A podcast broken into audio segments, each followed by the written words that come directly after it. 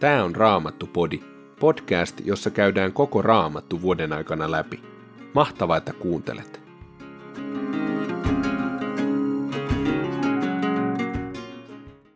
Tänään luemme Hesekielin kirjasta luvut 34 ja 35. Johanneksen ilmestyksestä luemme luvun 17. Ja Jopin kirjasta luemme luvusta 37 jakeet 16-24. Hesekielen kirja, luku 34. Minulle tuli tämä Herran sana. Ihminen julista tuomio Israelin paimenille. Julista tuomio, sano noille kansansa kaitsijoille. Näin sanoo Herra Jumala. Voi teitä, Israelin paimenet. Te pidätte huolta vain itsestänne, vaikka paimenen tulisi huolehtia lampaistaan. Te juotatte maidon, käytätte villan vaatteisiinne ja teurastatte lihavimmat lampaat, mutta ette pidä huolta laumastanne. Te ette ole hoivanneet uupuneita, ette ole lääkinneet sairastuneita, ettekä sitoneet murtunutta jalkaa. Te ette ole etsineet kadonneita, ettekä lähteneet eksyneiden perään. Te olette kohdelleet lampaitanne tylysti ja kovin ottein. Minun laumani on hajonnut, kun se on jäänyt paimenetta, ja minun lampaani ovat joutuneet petojen suihin, kun ne ovat joutuneet erilleen laumastaan. Minun lampaani harhailevat pitkin vuoria, pitkin korkeita kukkuloita, ne ovat hajantuneet joka puolelle maata, eikä kukaan kaipaa eikä etsi niitä. Sen tähden paimenet kuulkaa Herran sana. Näin sanoo Herra Jumala. Minun lampaani ovat joutuneet petojen saaliiksi. Minun lampaani ovat joutuneet kaikenlaisten petojen suihin, koska kukaan ei ole niitä kainnut, koska paimeneeni eivät ole tunteneet murhetta niistä. Paimenet ovat pitäneet huolta vain itsestään, minun laumastani he eivät ole huolehtineet. Sen tähden paimenet, kuulkaa Herran sana. Näin sanoo Herra Jumala. Niin totta kuin elän, minä panen paimenet vastaamaan. Minä vaadin heidät tilille lampaistani. Enää he eivät saa olla laumani paimenia.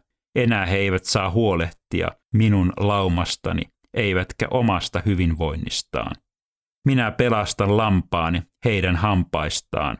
Enää ne eivät joudu heidän ruuakseen. Näin sanoo Herra Jumala. Minä etsin itse lampaani ja pidän niistä huolen. Niin kuin paimen pitää huolta lampaistaan, kun ne ovat hajantuneet hänen ympäriltään, niin minä huolehdin lampaistani ja haen ne turvaan kaikkialta, minne ne sumuisena ja synkkänä päivänä ovat kaikonneet. Minä tuon lampaani vieraasta maasta. Minä kokoan ne kansojen keskuudesta, tuon ne omaan maahansa ja kaitsen niitä Israelin vuorilla, purolaaksoissa ja kaikkialla ruohoisilla mailla. Vehmailla niityillä minä niitä kaitsen.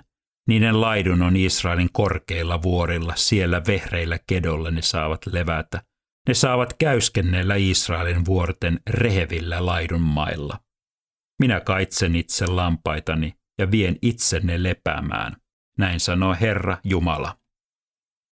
Minä etsin eksyneen ja tuon takaisin laumasta harhautuneen. Minä sidon murtuneen jalan, minä hoivaan uupunutta, ja vahvat ja lihavat minä pidän kurissa. Minä kaitsen laumaani niin kuin sitä tulee kaita, ja te minun lampaani, näin sanoo Herra Jumala, minä pidän siitä huolen, että oikeus toteutuu lampaiden ja vuohien pässien ja pukkien kesken. Eikö teille riitä, että saatte syödä hyvän laitumenne ruohon?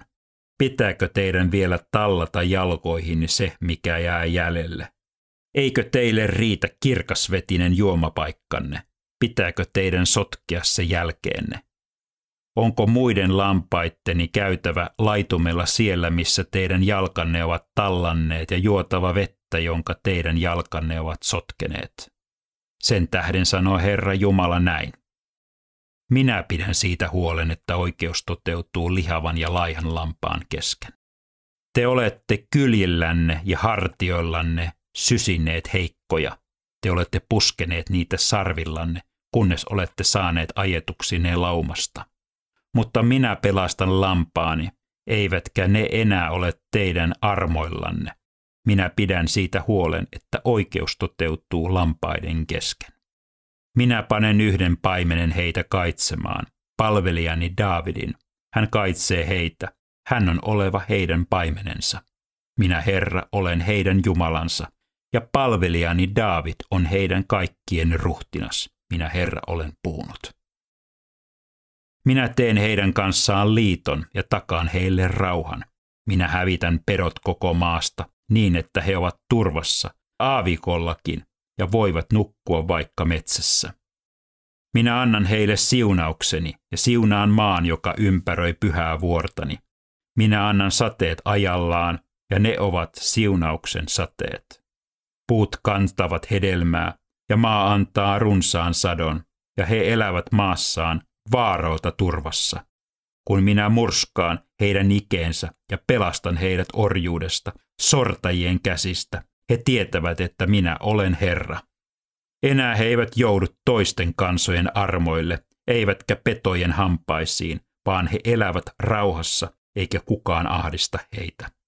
Minä istutan heille puutarhan, jolla ei ole vertaa, eikä heidän maastaan enää kukaan menehdy nälkään, eikä heidän tarvitse kärsiä toisten kansojen pilkkaa. He tietävät silloin, että minä Herra, heidän Jumalansa, olen heidän kanssaan, ja että he, Israel, ovat minun kansani. Näin sanoo Herra Jumala. Te ihmiset, olette minun lampaani, minun laitumeni lampaat. Minä olen teidän Jumalanne. Näin sanoo Herra Jumala. Luku 35. Minulle tuli tämä Herran sana. Ihminen, käännä katseesi kohti Seirin vuoristoa ja julista sille tuomio. Sano sille, näin sanoo Herra Jumala. Seirin vuorimaa, minä käyn sinua vastaan. Minä ojennan käteni sinua kohden ja muutan sinut autioksi aavikoksi. Minä hajotan kaupunkisi raunioiksi ja sinusta tulee kolkko autiomaa. Silloin tiedät, että minä olen Herra.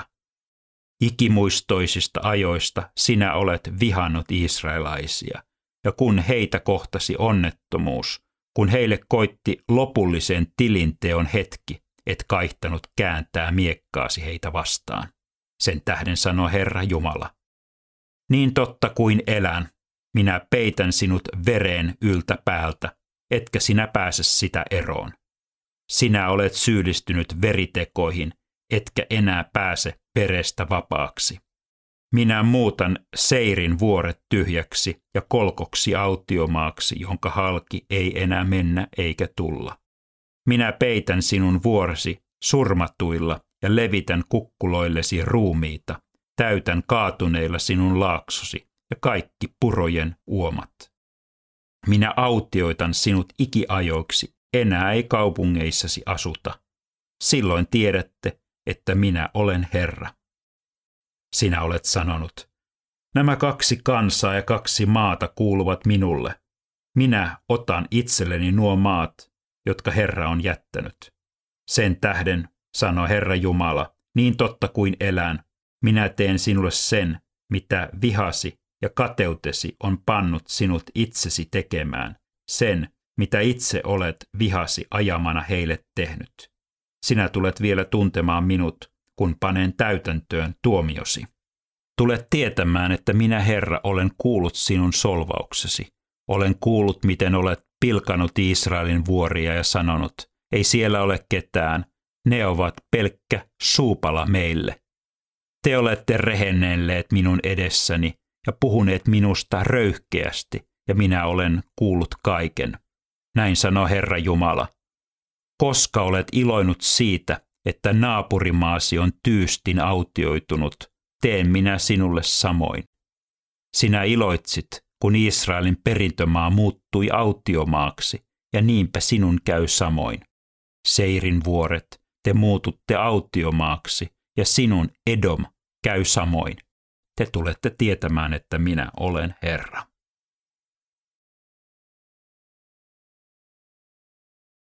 Johanneksen ilmestys, luku 17. Yksi niistä seitsemästä enkelistä, jolla oli seitsemän maljaa, tuli luokseni ja sanoi, Tule minä näytän sinulle millainen tuomio annetaan sille suurelle portolle, joka asuu suurten vesien äärellä. Sille, jonka kanssa maailman kuninkaat ovat irstailleet ja jonka iljettävästä viinistä maan asukkaat ovat juopuneet. Henki valtasi minut ja enkeli vei minut autiomaahan. Minä näin naisen, joka istui helakan punaisen pedon selässä. Peto oli ylt ympäri täynnä siihen kirjoitettuja herjaavia nimiä, sillä oli seitsemän päätä kymmenen sarvea. Naisen puku hohti purppuraisena ja helakan punaisena.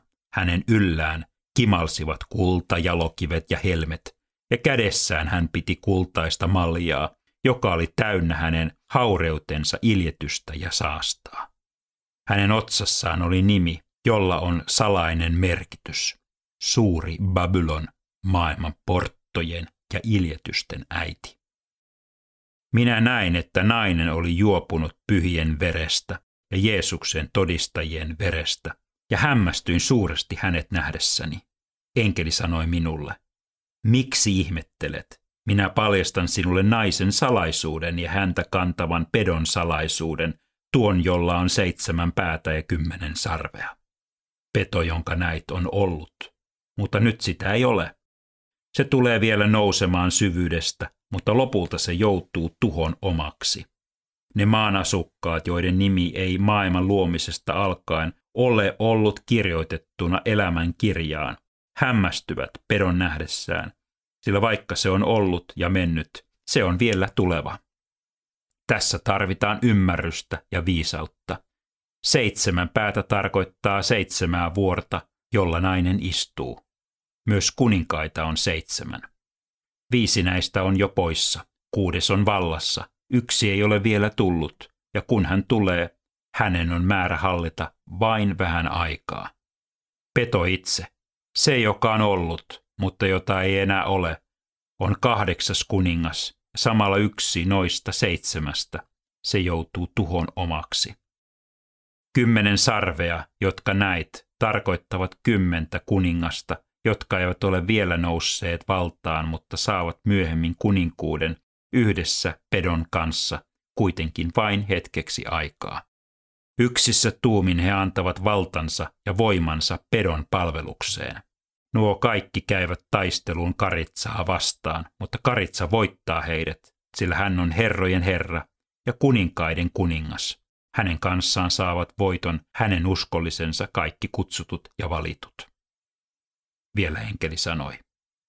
Vedet, jotka näit, ne, joiden äärellä Portto asuu, ovat kansoja, joukkoja, maita ja kieliä.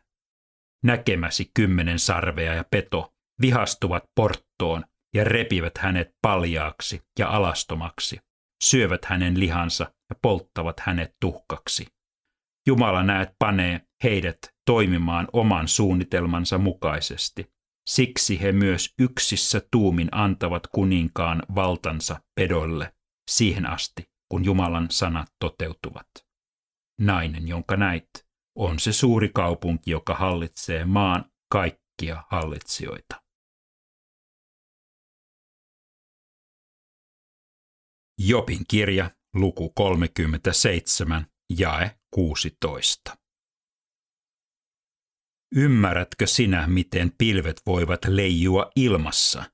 Käsitätkö kaikki tietävän ihmeet? Sinä, jota omat vaatteet tukahduttavat, kun etelätuuli tuo helteen ja lamauttaa maan, voitko sinä hänen kanssaan takoa taivaan holvin lujan kuin pronssinen peili? Opeta meitä, mitä meidän on hänelle sanottava. Mehän olemme pimeässä, emme osaa vastata mitään. Kertooko joku hänelle, että minä puhun? Jos ihminen sanoo hänelle jotakin, saako hän edes tietää sitä? Nyt ei valoa näy, pilvet sen peittävät. Sitten tulee tuuli ja lakaisee puhtaaksi taivaan. Pohjoisesta tulee kultainen hohde, pelottava loiste ympäröi Jumalaa. Kaikkivaltiasta me emme voi tavoittaa, Hän on voimallinen, hänen on oikeus, hänen on vanhurskaus. Koskaan hän ei tuomitse väärin. Sen tähden ihmiset pelkäävät ja rakastavat häntä, mutta Jumala ei katso niihin, jotka itse pitävät itseään viisaana.